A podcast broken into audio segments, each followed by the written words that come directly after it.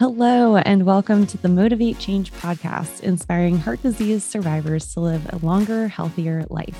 I'm your host, Devon Brzezinski, a fellow heart disease survivor and occupational therapy student, here to help you navigate a world of uncertainty after a cardiac event. Today's episode, I am so excited to welcome Dani. She is a veteran, mother, cardiac arrest survivor, and recently nominated for the Okaloosa, Walton County Woman of Impact for the AJ. She just radiates with positivity and is one of the strongest women I know. And I'm so grateful to call her my friend and heart sister. How's it going, Dani? Good morning. I feel the same way about you. You're just like to lighten my life too. Um, I'm doing good. Though. Good morning. Thank you for um, inviting me to come and kind of share my story. Absolutely.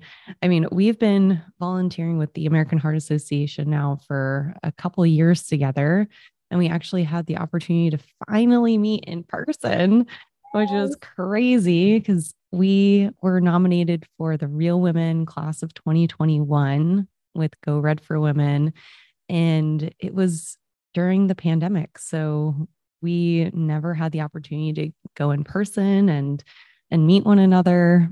But last week, you want to tell our listeners a little bit about what we did to kick off so our last, month? Yes. So last week, um, we were so, I, I don't want to say lucky, but we were invited to be a part of the 2023 class of Real Women's Celebration and kickoff for Heart Month. We were invited to kind of come and crash their party in New York and Go mm-hmm. Red for Women flew all of the class of 21 and 22 up. And so all of these women that have been this like support network for each other for the past three years, we finally got to meet and hug and hang out. And it was it was so special. We got to watch great performances, meet other survivors, which was cool. It's not every day that you're not the odd person out because mm-hmm. it was it was just other young people living every day with heart things. It was kind of fit in. It was nice. Yeah. It's interesting you say that because definitely growing up, I was like, no one else that I knew had a heart issues. And so this was a really special event because we we really felt united and connected to mm-hmm. one another. And I remember talking to some of the other women and I was like, I feel like I know you, but this is the first time that we're actually meeting. And it's just like so surreal. I think we had a conversation about it too. It's like, I love you so much, and you're my sister, but we've never wow. actually met in the flesh. I don't get it either, but I know that I feel it. So I know it's I, it's firsthand. I don't know how either. And I've never actually really had a bond like I have now. Mm-hmm. All right. So let's get a little bit into your story. So take us take us back. Maybe um, I don't know if you want to speak a little bit about your deployment and kind of how everything started. Where do you want to begin? I feel like to get the full understanding of how I got sick, I always have to talk about the fact that I was in the military for six years. Mm-hmm. Um, because my story involves the VA, and sometimes, you know, people wonder how you got there. So I was in the military for six years.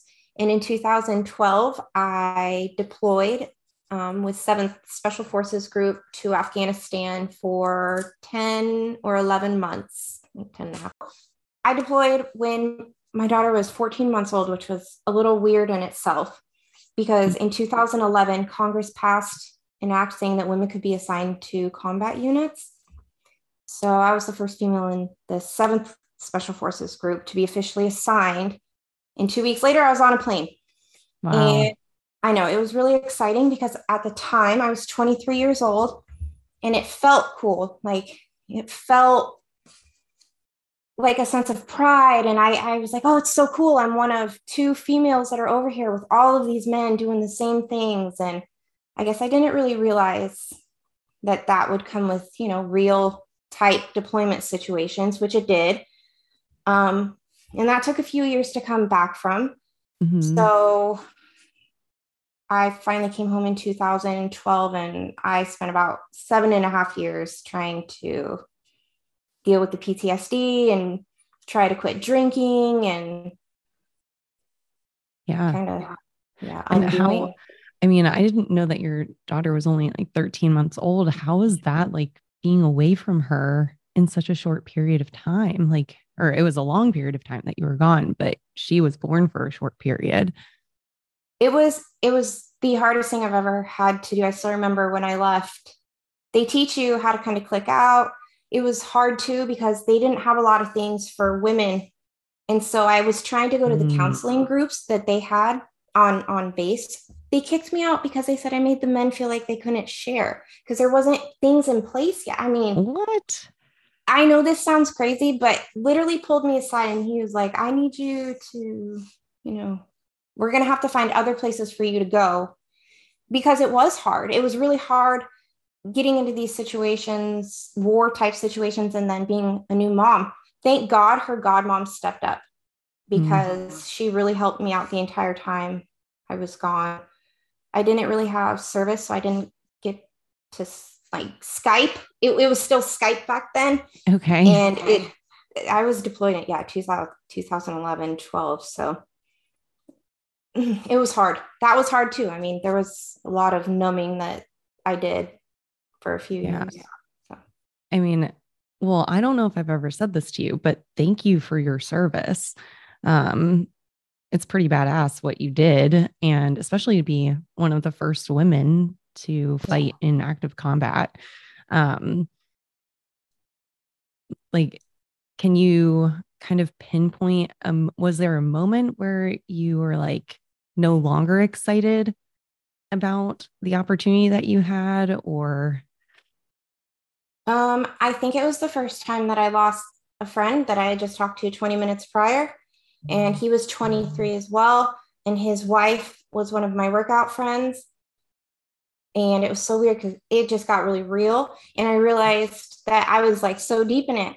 That was oh it. Oh and so there's a level of like kind of clicking into where you're at and clicking out of what's at home and which is great for the moment. But then when you come home, you're stuck in that.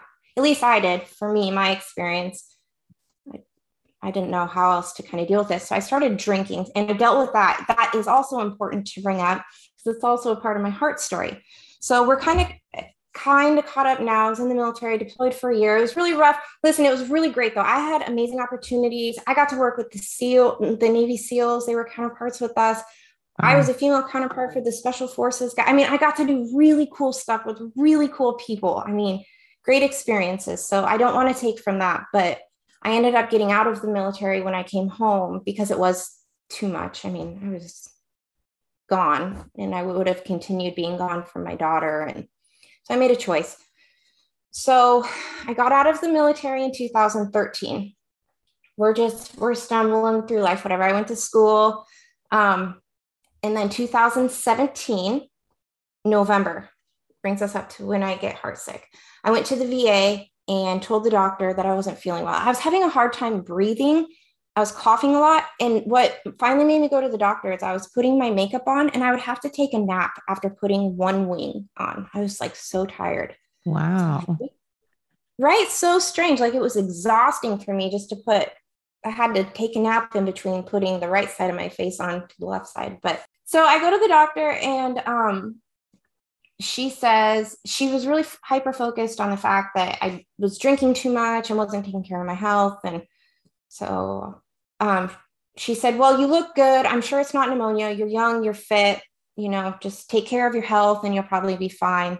She did it with chest x ray, which she should have. Um, in hindsight, looking back, I wish I would have advocated for my own health a little bit and been like, no, it's not my drinking. I mm-hmm. really can't breathe. Like there's something going on here. Um, so I had pneumonia and it was untreated pneumonia because nobody knew it was pneumonia. And so I walked around for about two more weeks. And then I finally went septic, septic December 12th, 2017. Okay. And I got Lifeline from Florida, where I'm at now, to Birmingham, Alabama. And I woke up, or yeah, I was in a 12 day coma and I woke up Christmas Eve, December 24th, 2017. So when you went septic, let's go back for just a second. What were your symptoms?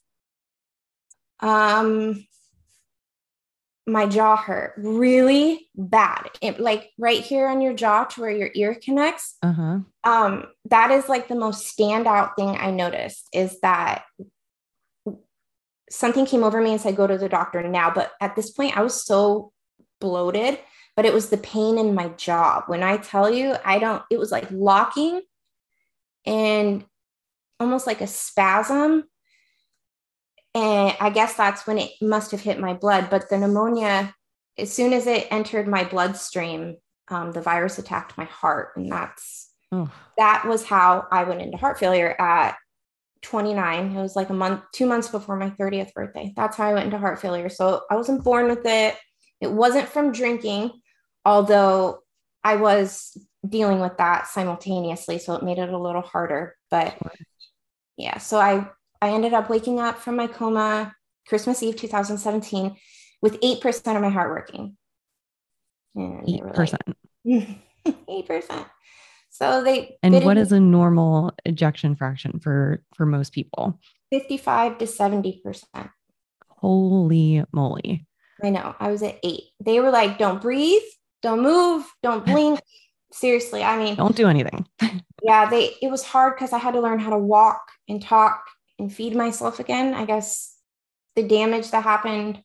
I mean, I had to get a blood transfusion. I slept for 12 days. There, there was a lot of trauma internally that was going on too. So there was a lot of relearning. That was a rough time. So uh, then my heart's only 8%. So I'm getting fitted for a life vest until I could get a defibrillator, until I could get a heart. That was the plan. Mm-hmm. Um, so it's there's so much to this. Do you want to hear like all of it? Yeah, yeah. Share as much as you want. Okay. So I was here in this area now. I'm in the Destin, Florida area, and it is beautiful. It's the Emerald Coast, sandy beaches, beautiful waters, but there isn't like big medical hospitals here. There isn't heart yeah. transplant place here. There isn't cardiologists here that are taking clients where I was. So I ended up moving to Houston, Texas, and enrolling in their advanced heart failure clinic to start getting a heart transplant workup. Because at this point, my heart was at 10%. The Life Vest, um, I mean, it was beeping as a warning every two minutes. It was bad. I was jaundiced. It do. It's an external defibrillator that you wear at all times. Okay. So if something, if your heart's not beating properly, Yep. Then it's going to essentially shock you. Correct. It's yep. It's an AED, same as the ones that um, scan you to see if it needs to deliver a shock. Basically, it was that, but it was all around your body, and I had to carry. It was about the size of a fanny pack, but it was a battery. I carried it, in. if something happened, it would shock me. It was crazy. So quick though. I didn't have to qualify for anything yet. It was my heart was so low in this life vest they weren't even sure that was going to be enough. So getting this defibrillator in was crucial. So I got that a year, well, let's see, November. And then I got this in June. So six months later. Okay. So I haven't. So, and then during that like six month time period, you said like you needed to learn how to walk again, talk again, like all of these things, right? So yeah. I can imagine you had some experience with occupational therapy, with physical therapy. Yes um, I did. I they were so kind to. Initially, it started with like I was going to say a walker, but no, it started with even being able to put pressure on my feet. Yeah. And then putting pressure that hurt for a couple days, I think. And then every so often coming in, working my range of motion, trying to get my feet back on the ground again, uh, getting the bands to try and strengthen my legs up again because at this point atrophy had set in. So my muscles and my legs, they we had to build them up. God, when I tell you it was so painful.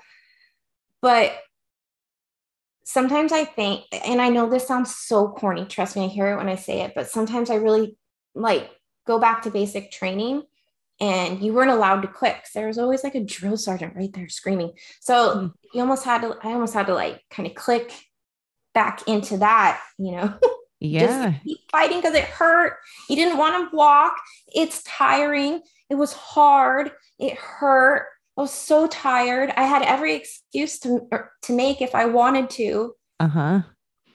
But they kept telling me if you don't do this, you know, it, it's it's it just gets worse the longer you go. Mm-hmm. So I mm-hmm. worked with the physical therapy, um, occupation, all the learning how to walk, and then learning how to feed myself again. I couldn't bring my hand to my mouth for some reason. I don't know what happened there. Mm. Um, learning how to breathe is that something? Respiratory therapy would come in and help with that. Yeah. Because mm-hmm. I was aspirating. I and speech therapy too. Yeah. I start. I talk different now than I did before. It was bad for a while. I had an even stronger lisp. Huh. I know I notice it. Others say they don't. I notice the way it feels when I talk now. Okay. Yeah. Little things. I forgot about that. Yeah, I think it took like two or three days to even get me to the point of being on the walker. And they at first it started one lap in the cardiac ICU. Mm-hmm. And then oh, she was always pushing me. It made me so mad because didn't she know I was so tired? Don't you know I'm the sickest one here? I tried to play that card for a while. Yes, yes. But if you're in, I mean, if you're in the hospital, if you're in an inpatient setting, you're required to have three hours of therapy per day. Wow. So either one hour of OT, one of PT, one of speech, or like a combination of maybe you have two hours of PT. And yeah.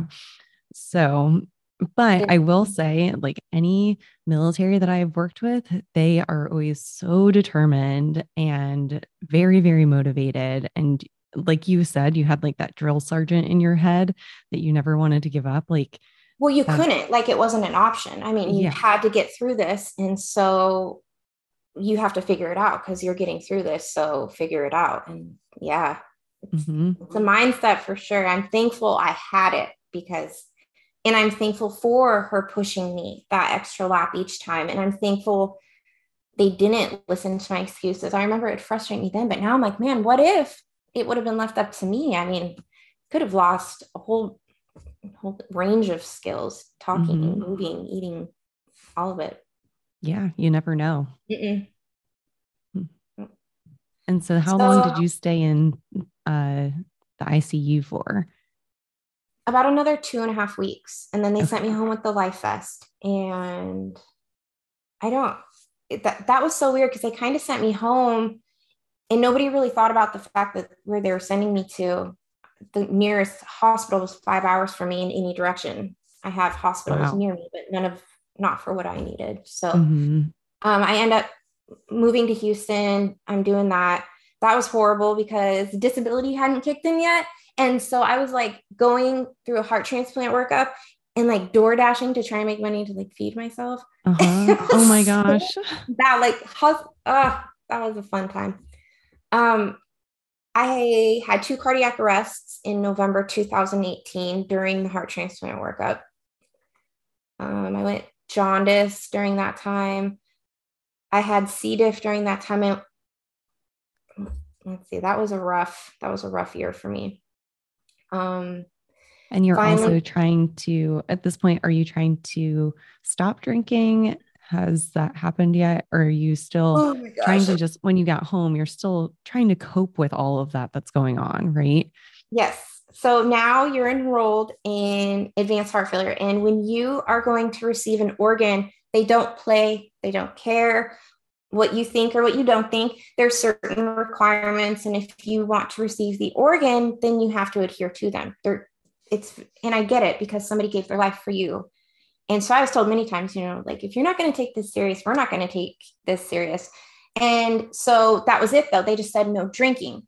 But the thing is, is I was I had like real life PTSD going on and real life like flashbacks happening and real life dependency going on at this point so I couldn't ever make it past like 40 days. And people think like, oh, you couldn't stop drinking to save your own life, but like you don't get it. And then on top of that, I'm only 30. And so I wanted to go out with my friends still. And I forgot they could tell because I was getting blood taken probably six times a week. You go often mm-hmm. to monitor everything and make sure you're still compatible, make sure you're not drinking. I can always see in my in my blood. So and did they offer any like help no. to go to AA or like any type of substance no. abuse facility? My, my social workers, I had a care team that surrounded me, and they would just come in and keep telling me, You have to quit drinking. You cannot drink. You're not going to get listed.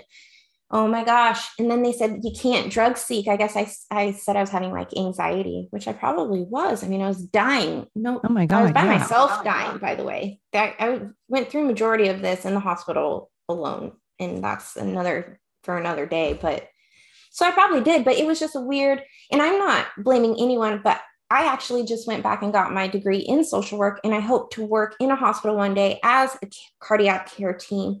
Maybe if I see somebody like me one day, it's not as easy sometimes as just quit. I tried. I used to tell my my social worker, I promise you, I'm trying. Like I don't know why I can't just not. So um, I actually ended up getting a letter from the United Organ Transplant Committee, official letterhead and everything, saying we're denying you for inability to refrain from alcohol. No heart at 31, no heart. I didn't really ever think they would tell me no. I was oh I had an eight year old daughter. I was like 30, 31. And they did. They told me no. They told me no heart transplant. And at this time, my ejection fraction was at 13 to 15. Okay, so it increased a little bit. Yeah. But I mean, what was what was your initial reaction when you got that letter? Like what was going through your head? I didn't really think they would tell me no. I it was like the whole world just kind of like like kind of like once again being back like oh this got really real really quick you know like wow mm-hmm. um i didn't know what to do i it took me about another year to get, I think I took another year to feel bad for myself. And then finally, I was like, I can't do this anymore. I ended up going to treatment, but I didn't just do to get sober. I did a dual diagnosis trauma, trauma based uh, inpatient. And so we talked about drinking a little bit, but it was more focused on why I was drinking. And I started learning about my behaviors and my trauma and how that trauma manifested and you know, neurological things. And um, I've been sober for three years. That was three years ago. And now, okay, so wait, hold on. So I go to treatment. I get out of treatment, and I was like, you're not getting a heart transplant now. My EF was at 19% now. So we're seeing minor improvement. And I still had this referral from Houston uh, Methodist that they gave me and said, We're not going to give you a transplant, but here's a referral for cardiac rehab you have your defibrillator. Here is a recipe book. Um, this is what you, here's prescriptions for your heart meds. It's on you now, sister. And they, they gave me the tools and kind of sent me on my way. Yeah. Um, and so I, I went and dug up that manila folder when I got out of treatment and I found the local area cardiac rehab center. I did it. I nice. Mm-hmm. It was the best. You took the initiative. You called them. Yep. Well, because when I got out, I've had felt different. I, I, it was, it was really a beautiful process, kind of paying more attention to the disease itself, as opposed to like me as a bad person for drinking. It just kind of sh- changed my entire perspective. Um, and so I kind of felt empowered and I wanted to get better. And even that minor increase from 13 to 19 still meant there was improvement happening, but I was scared to do anything on my mm-hmm. own because I was so sick before. And cardiac rehab was the most amazing thing I've ever done in my life. I think it was what I needed. It was hard because I was the youngest person by like 50 years. I felt so I I felt like something was wrong with me or poor mm. me. Why did this happen to me? I'm very thankful I don't feel like that anymore. But at the time, but I still I kept going and I did the full 8 weeks and every every time they hooked me up they gave me an iPad that I got to watch they watched me on my their computer screen um, they would increase or decrease my intensity intensity the duration of my workouts I just felt so I don't know I felt safe to try which was nice yeah yeah it's always it's terrifying to not know like what can I do? What can't I do? Yep. Um, am I going to hurt myself worse than what I'm already doing? Or is this going to help me progress. So or it helped me identify feelings too. Like, no, that's it's okay. I had gone so long without feeling my heartbeat. And I mean that I just, it was so mm. weak. I went years without feeling the bump. She had to remind me that's an okay feeling. Your numbers are good. It's just your heart beating, you know, like it, it, was like, whoa, I had forgotten. It was, they, it taught me a lot. I'm really glad that I decided to do cardiac rehab. It also empowered me a lot too, because then it did show me what I was capable of. And it was way more than what I thought it was. Yeah. Way more. Oh I think I lost 40 pounds within the next nine months. Wow. Yep. So, what did you do? Um, I know you said that they gave you some recipe books. Um, did you change your eating habits? Mm-hmm. Did you change like what lifestyle things? So, I got out of treatment February 2020. COVID hit the next month. And mm-hmm. so it was really important for me because that meant there was no AA meetings to go to. I was in Washington state. So the shutdown was for real, for real. Um, I say that because down here in Florida, I know there were certain things that didn't close down like it did up north, but yeah, yeah, it was up north. And so I, I uh, learned how to cook. HelloFresh would send you out free recipes. And so I just kind of took their ideas from there and I started paying attention to sodium levels. And then I committed to 30 minutes of just walking. And I would go to this park because there was nothing else open. And I would walk for 30 minutes, maybe 35. I would still get tired. That was still pushing it for me. Mm-hmm. that was it. Cut my sodium out. I wasn't drinking alcohol. I was intentionally moving. I was keeping up with my cardiac rehab appointments. That had to have been a, I'm trying to think because everything was shut down, but I remember wearing a mask but still doing cardiac rehab. So maybe that was an exception or something. But yeah, maybe they didn't shut down fully. Or I know within our facility here, um, we still have to wear masks, and you might have been like at least five feet from everybody that was That's around you. Yeah, because I was trying to think the time, like, and that was it though. So I just watched my eating. It was the most basic things. Was, I took my medicine, I watched my fluid, watched my sodium, and I got 30 minutes of intentional movement. And that was three years ago. And now my ejection fraction is 40%. Woo. So 35% and under is like the danger zone. And I know for others, they're like, girl, you're still at 40%. But for me to come from eight, and they told me I wouldn't make it. Yeah. That is a huge uh, difference in your numbers. Mm-hmm. My cardiologist cried when he saw it this last time. He said he wanted to take the whole rest of the day off because he said, You did it. Oh my gosh. I didn't, I didn't do it. I just literally took my medicine, ate right. It's crazy. Who knew? That's like, that's so heartwarming to hear, especially like your cardiologist crying because that really means that like you made a difference in his life and vice versa and a lot of this is like um avoidable. This it's things that we have the our own power to like change. 80% they say from the american heart association they're always reminding us don't forget like 80% of this heart disease the heart disease deaths can be prevented. And that's how. I mean they give us the tools and i just used them that's all. Just mm-hmm. use the tools you you're so humble. You're like, I just used the tools, you know? I didn't. I just I followed it to a T because literally my life depended on it. I mean, people are like, "This is great," but it my life literally depended on me undoing what I had done. And like now, my daughter's eight and a half. Like I can't. I have a whole child, and it was time to fight. It was time to work. So, mm-hmm. and you did it. You're still doing it. They keep telling me, they keep giving me the infographics on take your medicine, show up to your appointments. I just keep doing the things. So with Zoe, like, do you feel like she's started to incorporate more healthy, like, routines into her day? Like, how do you think that everything that's happened to you has affected her?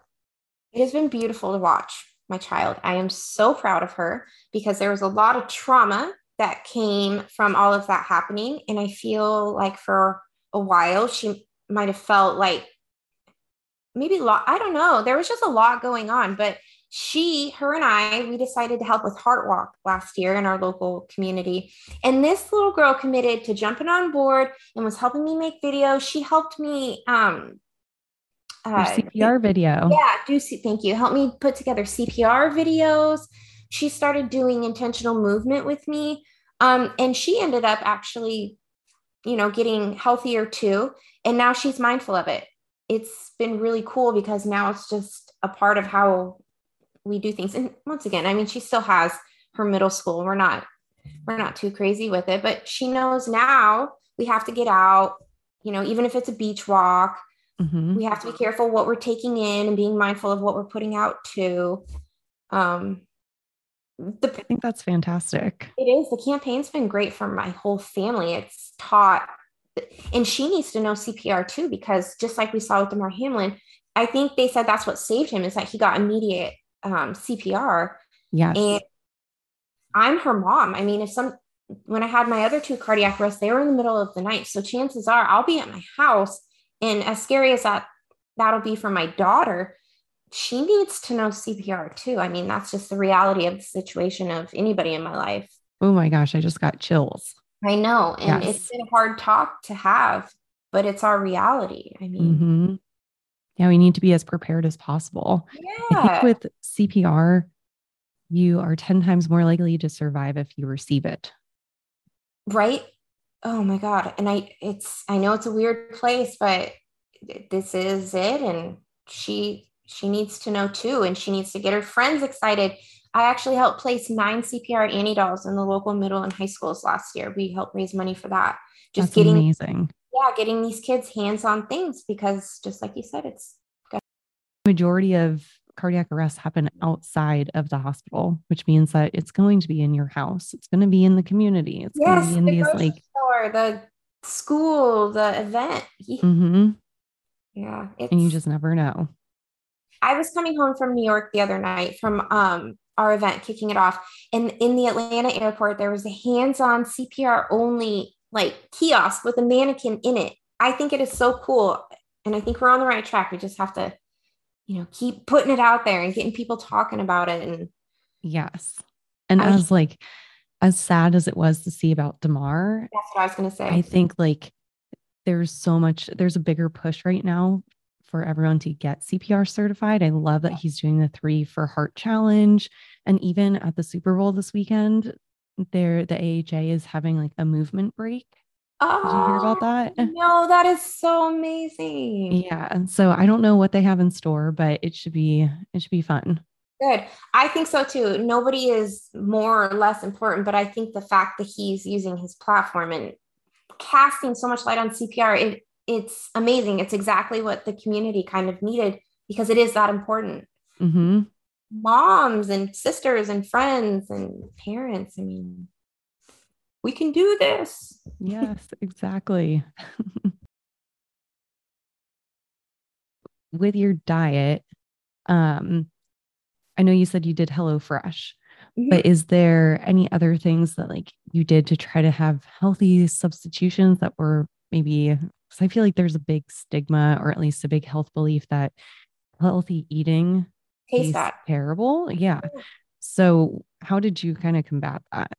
I so that's where HelloFresh was way back. That just gave me an idea of what food tasted like. Then I started Mrs. Dash is good. Um, okay. She has good flavors. And then honestly, fresh, I know some people don't like cilantro, but fresh basil, fresh cilantro, jalapenos, even if you cut out the seeds, those have a lot of flavor uh, peppers actually a lot of pep you kind of just learn how to flavor with real seasonings as opposed to sauces and um, artificial seasonings mm-hmm. yep and um, getting like fresh fruits and vegetables too yeah and they're super flavor. i i enjoy my eating way more now i can't even have my cheat days people like don't you want to eat out or oh i hate your diet but I wouldn't even if I could because my stomach hurts and you know you get bloated and yeah. I, I know there's a stigma, but I actually came up with some recipes too that um, were my daughter and I are going to put into a book and maybe hand out to friends because for the last three years, black beans, turkeys with um, onions and peppers, some Miss Dash, mm-hmm. and you mm-hmm. can have a little bit of cheese. It's not a no sodium; it's just low sodium. You, I love that. We're still having our human experience, and we still get to like do human things, but there's got to be moderation at, at some point. And yeah, yeah. So I think just learning how to cook with foods. I would love one day maybe do like come cook with Dani. I should do a show. yes, you should. I would I would watch. yeah, because I mean I love cooking now, and then it you just get to play with it and dining with Dani. Ooh, that's a good one. I yeah, just encourage people to go out and start learning flavors and then combining. You know, you have your protein, do your lean meats, because there are meats that are higher in sodium than others. Yep. And you just kind of play. As long as you know the flavors taste good, you can't really go wrong. Mm-hmm. And you can kind of like that's the joy of making it yourself is you can add in some, another seasoning if it doesn't like taste quite right, or you can adjust as necessary. So, yeah, yeah. Well, you'll have to keep me posted when you actually uh, publish this book because I would definitely be interested in reading it. Well, we have them now. I've been, I've spent the last months working on all of it. I, I just don't know how to present it. Like how to, yes, I will let you know. okay. Even if it's like a PDF, you just send me an email or like, I don't know how, because you'd have to go to a print shop and like get it That's formally okay. printed. That's okay too. I just got to figure out how because I've been working on it and they taste good. I eat my 12 year old will eat my dinners.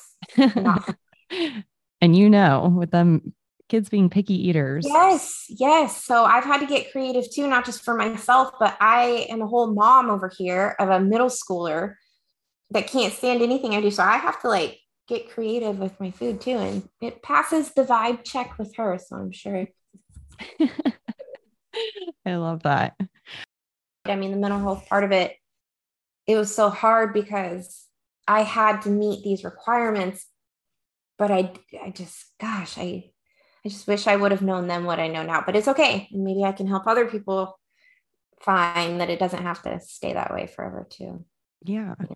I mean, you could give one or two pieces of advice to somebody that might be in similar shoes. What would that be? Um, something that yes, maybe you know now that like you wish you knew back then. That I, that it really is going to be intentional movement and your diet and taking your medications. It really is that simple. I think that would be the number one thing I would tell myself is it sounds like it's an ad or that doctors just say it, but that would probably be the one thing of my advice. Get over it, just do it. Take your medications, watch what you eat, you know, show up for your do the things that you need to do to get where you want to be in life. Do the things they tell you to do. And then I guess it's so hard because I don't know. I'm trying to think back and it all comes back to lifestyle for me because I had preventable heart disease. I it's I mm-hmm. didn't have congenital. I wasn't born with it. It didn't come. Wait, that's not true either though because it was attacked by a virus. So I guess mine wasn't preventable. Yeah. That's true. Hmm. I feel like your situation is unique. It is, yeah, because I'm like, wait a second, let me not take that for myself. I went septic with virus. Yeah. And then that attacked your heart. So and then I kind of regroup. I don't know. All I know is once I started doing what they told me to do, everything started getting better. I mean, just knowing you now and how much like awesome advocacy that you do with the AHA like your energy is contagious. Like I just I really admire how positive you are in every situation and like you're a go-getter, you have such aspirations about you. Like can you can you tell me like how you kind of shifted your mindset because obviously like when you were going through everything you were in a really tough place and then getting sober and going through that whole process like how how are you so positive?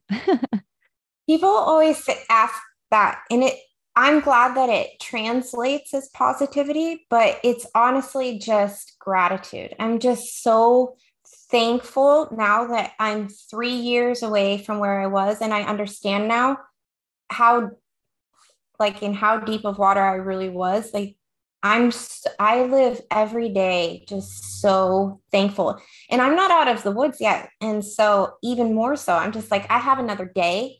And then I think it was once I saw how much I was able to do, it's so hard to come back from that. Some people call it motivated or go getter, but I see it as now I know what I can. I didn't even know I could do the things that I could do. Um, and that's why I advocate because I didn't, it, it was just not knowing a lot of it. I just didn't know what I didn't know. I didn't know I was eating so poorly. I thought even when I was eating healthy, I was, I wasn't. I didn't know how to deal and cope. And, uh, you know, I've done therapy, I've, I do meetings, I've done the, it just all of it kind of together. And once you realize, I mean, it's just beautiful that we're even here. And I almost missed all of this. I'm just thankful, I guess. Mm-hmm. And then once I realized too that nothing was happening to me, I think when I was in that place and I was sick and I was mad that I got misdiagnosed and had that not happened, I wouldn't be here. And then I couldn't even go back and sue because there's a two year statute of limitations. But at two years in, I was still fighting. There was a lot of resentment there that I had to let go of and realize mm. nothing was happening to me. Maybe I could have gone to the, got a second opinion. You know, I had to get past that. And I think once I did and started sharing my story, um, it changed my perspective. I guess I realized how lucky I really am to be here. And if I want to feel better, there are things I can do to feel better. And I just yeah run with it. I just keep keep doing the things. Yeah, absolutely. I mean, I think well, it what you just said kind of reminded me of, you know, you had mentioned when um, you were first in the hospital, you felt very alone. And so how was this process and like recovering and how have you kind of found community mm. and like not not really been feeling as alone see and that goes into it too like how are you positive how would i not be because now i found my community um, i did share with you that i was i felt super alone in the hospital and like i said that's for another day but i everybody I don't know if it was the alcoholism. I don't know if it was people not knowing what to do, but everybody kind of dispersed. And you need names for somebody that's willing to take that responsibility after you have a transplant. Mm. And like nobody would, when I say alone, like at a dark place, it was so alone. And I, once again, I didn't know what I didn't know. I didn't know there's other 35 year olds that had heart stuff because when you see everything on TV or in hospitals, it's always older people. I didn't even know that there was a pregnancy side to heart disease. Like I had no idea. Yeah, yeah me neither. Nor did I know that there's people that were born with it that were living too. I mean, mm-hmm. when I found that I wasn't really alone, I just was maybe maybe that where I was looking, it was lonely. But when I found I wasn't really alone, wow, that was so nice. And if, what if we can just share that? If we can share that by getting together with friends and sharing our survival stories and how we made it, or that I struggled with alcoholism as a mom, mm-hmm. you know, and got denied a heart transplant, like that's hard stuff to talk about, but I can't be the only one. No, Absolutely not. I would have I loved think, to have found someone like me. That's all I think of is remember that feeling you had in the hospital. It's, it's put put your pride aside because nobody did nobody deserves that. Yeah, like your whole world has been almost turned upside down and there's a lot of unknowns going into the future and it's like what is my life going to look like yeah. and no one else that i know is experiencing this and so you like, felt like you're really whining and then you get frustrated because nobody knows the lingo so they don't even know what you're talking about and like yes oh. yes exactly beautiful women like you and our other sisters and even before i mean just the american heart itself and the campaign for the women it, it's transformed everything i think just like you said finding community mm-hmm. knowing i'm not alone i'm not alone in my struggle. I think that was big. Yes. Yeah and that's really why i wanted to put this podcast together and talk about things that matter and creating that community because um, like you mentioned when you were in cardiac rehab, you're like, everyone else is older than me. Yeah. And you're you're kind of like, I don't know if this was your experience too, but patients come in and they're either on the treadmill or the NuStep or elliptical, whatever, and they're just doing their thing. And it's like you're in your own lane, right? You're not really interacting with other people. And oh. then you leave. And, it's just a, it can be a, a kind of isolating experience. But to know that there's other people that are there that are there because of the same reason as you and your stories are different but it's still what's uniting us as heart disease. And so just what'd you say? It make me cry. Oh i mean but that that is the reality of it right? Like um i don't know and I think it would be a shame not to share our stories because it is so unique and so different for every single person. Um, but I think that we can learn a lot from one another. And what do we have to lose? Like exactly. We're just uh, yeah. I it's funny you say that too. That everybody was at cardiac rehab for the same reason, and all I could think is everybody was there fighting for their own lives. That's what it was. It was everybody just fighting for their own lives. Yeah. Yeah. It's been mm. beautiful. I mean, it's, it's it translates as positive, but for me, it's a feeling. I mean, I genuinely feel thankful and like this is so cool and having the sense of community to me this is just i mean this is great yeah i don't know it's hard i yeah it's i'm glad it's perceived as positivity but I am just so blessed and so thankful.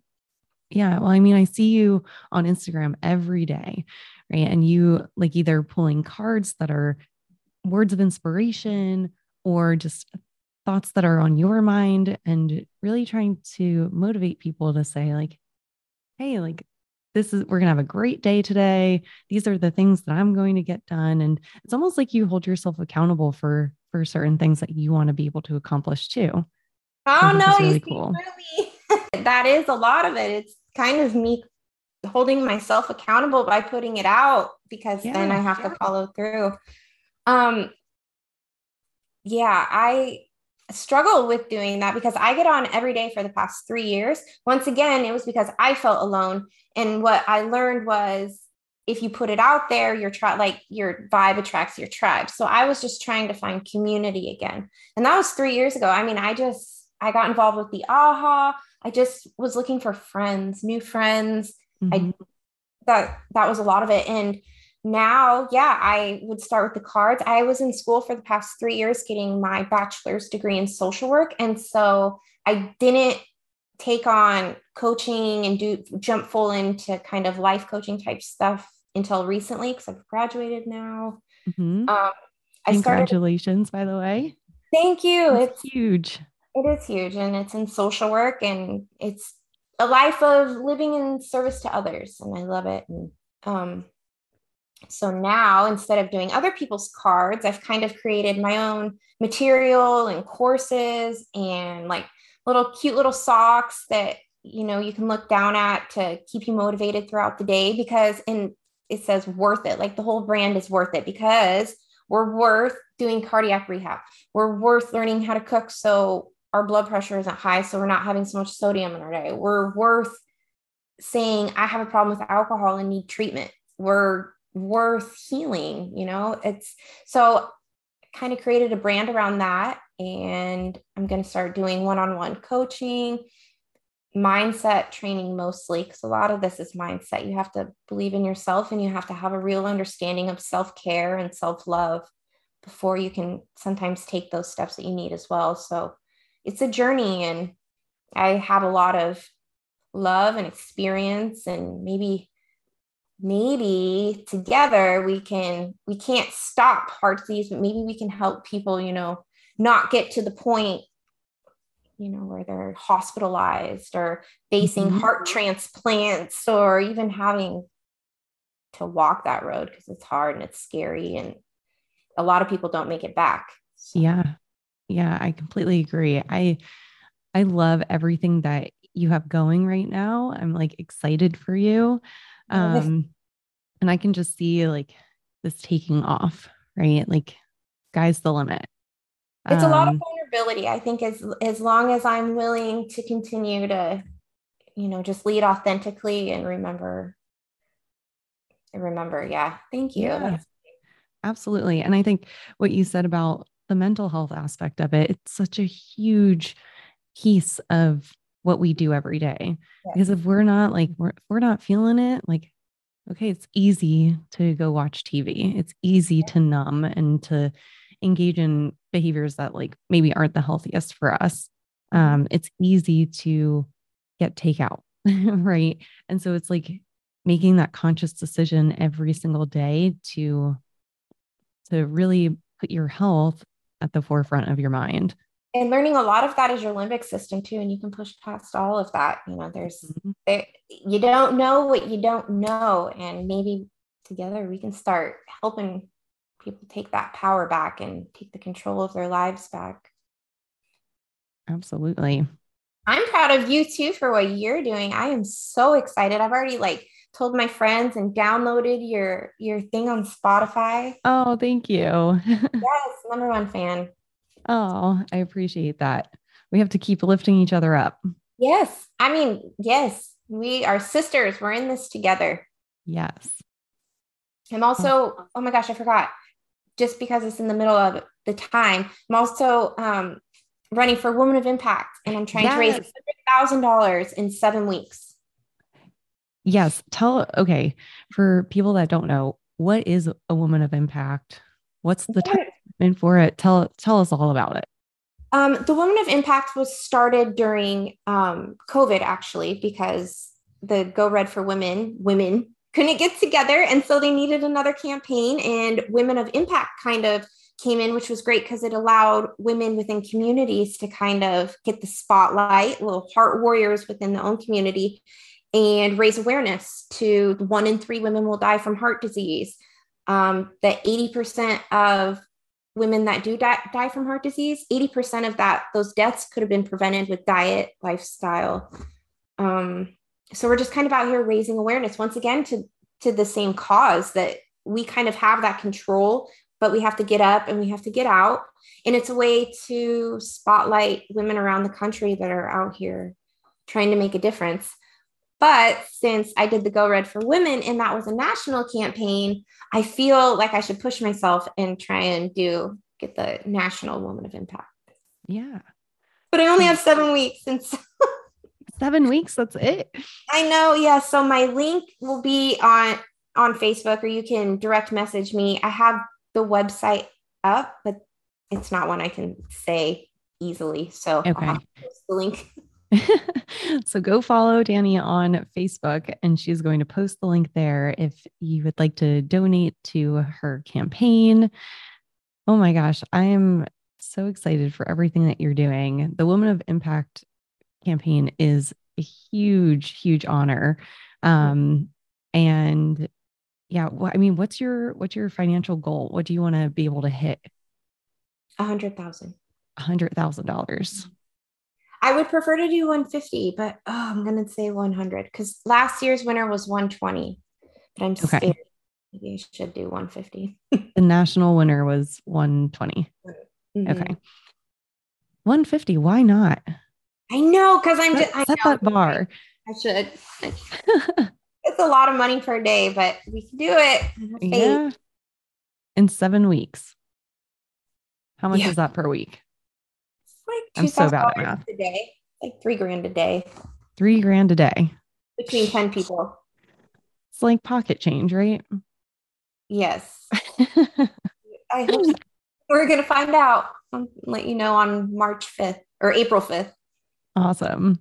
and it's a blind one too so you don't even know how much everybody else is raising you don't know what place you're in until until the very end yeah oh my gosh well good luck with everything. Let's see let's pimp yourself out. Where can listeners find you if they have additional questions? Because i'm sure they will just by hearing your story and um and so tell us where we can where we can connect um, with you. my instagram handle is dani underscore marie but the i is a one. So d-a-n-i underscore m-a-r 1e and then on facebook i just have facebook and instagram my daughter calls me old for having facebook Um, oh no, are we old for having Facebook? Yes. I'm like, really? Because I thought I was doing pretty well on Facebook. And she's like, yeah, for she just she she humbles me often. She's 12 now. So. Oh gosh. Um, and then on Facebook, it's just my first and last name, D A N I, and then A Y L S W O R T H. And then my website is up and running, and that's at youareworthtrying.com. And that's um, the website's still a work in progress. I just finished a bunch of courses on Teachable that I need to upload, and then I have um, package options for the coaching too that I need to tighten up a little bit. But I'm in business. We're here to serve. We can do it together. Well, thank you so much for your time, Dani. It was a pleasure to have you. So I hope I didn't talk too fast. I get so excited. no, I think you were great. Thank you for letting me come on. I just adore you and I am so proud of you too. I am forever rooting you on. Oh, thank you.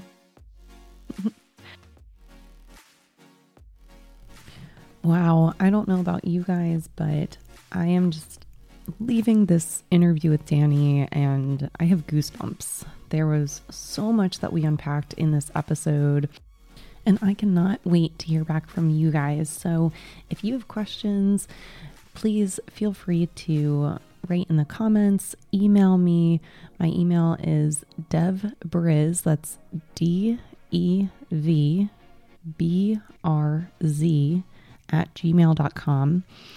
And I would love to hear from you. Let me know what you thought about today's episode. If you have questions or want to be featured on the next episode as a survivor yourself, please let me know. Please like, review, rate this podcast so we can help as many heart disease survivors as we possibly can. With heart, this is Devon.